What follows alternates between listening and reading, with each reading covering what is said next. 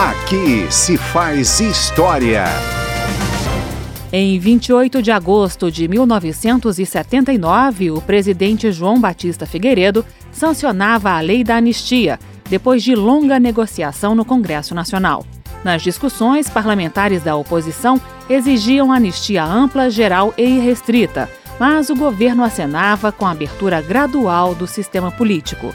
No dia da votação final do projeto, em sessão conjunta da Câmara e do Senado, o senador Paulo Brossar, do MDB gaúcho, discursa em plenário. Ele critica o projeto por perdoar todos os agentes da repressão que teriam torturado presos políticos, mas que negava o mesmo tratamento aos acusados de subversão, chamados de terroristas. Eu, senhor presidente, que repila a violência, que repilo o terrorismo em todas as suas modalidades.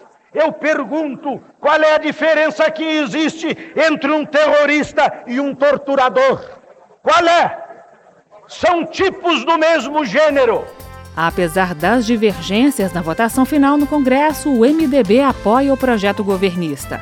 A alegação é que ele representava um avanço, apesar de parcial.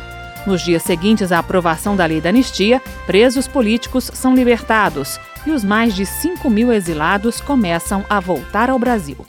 Aqui se faz história.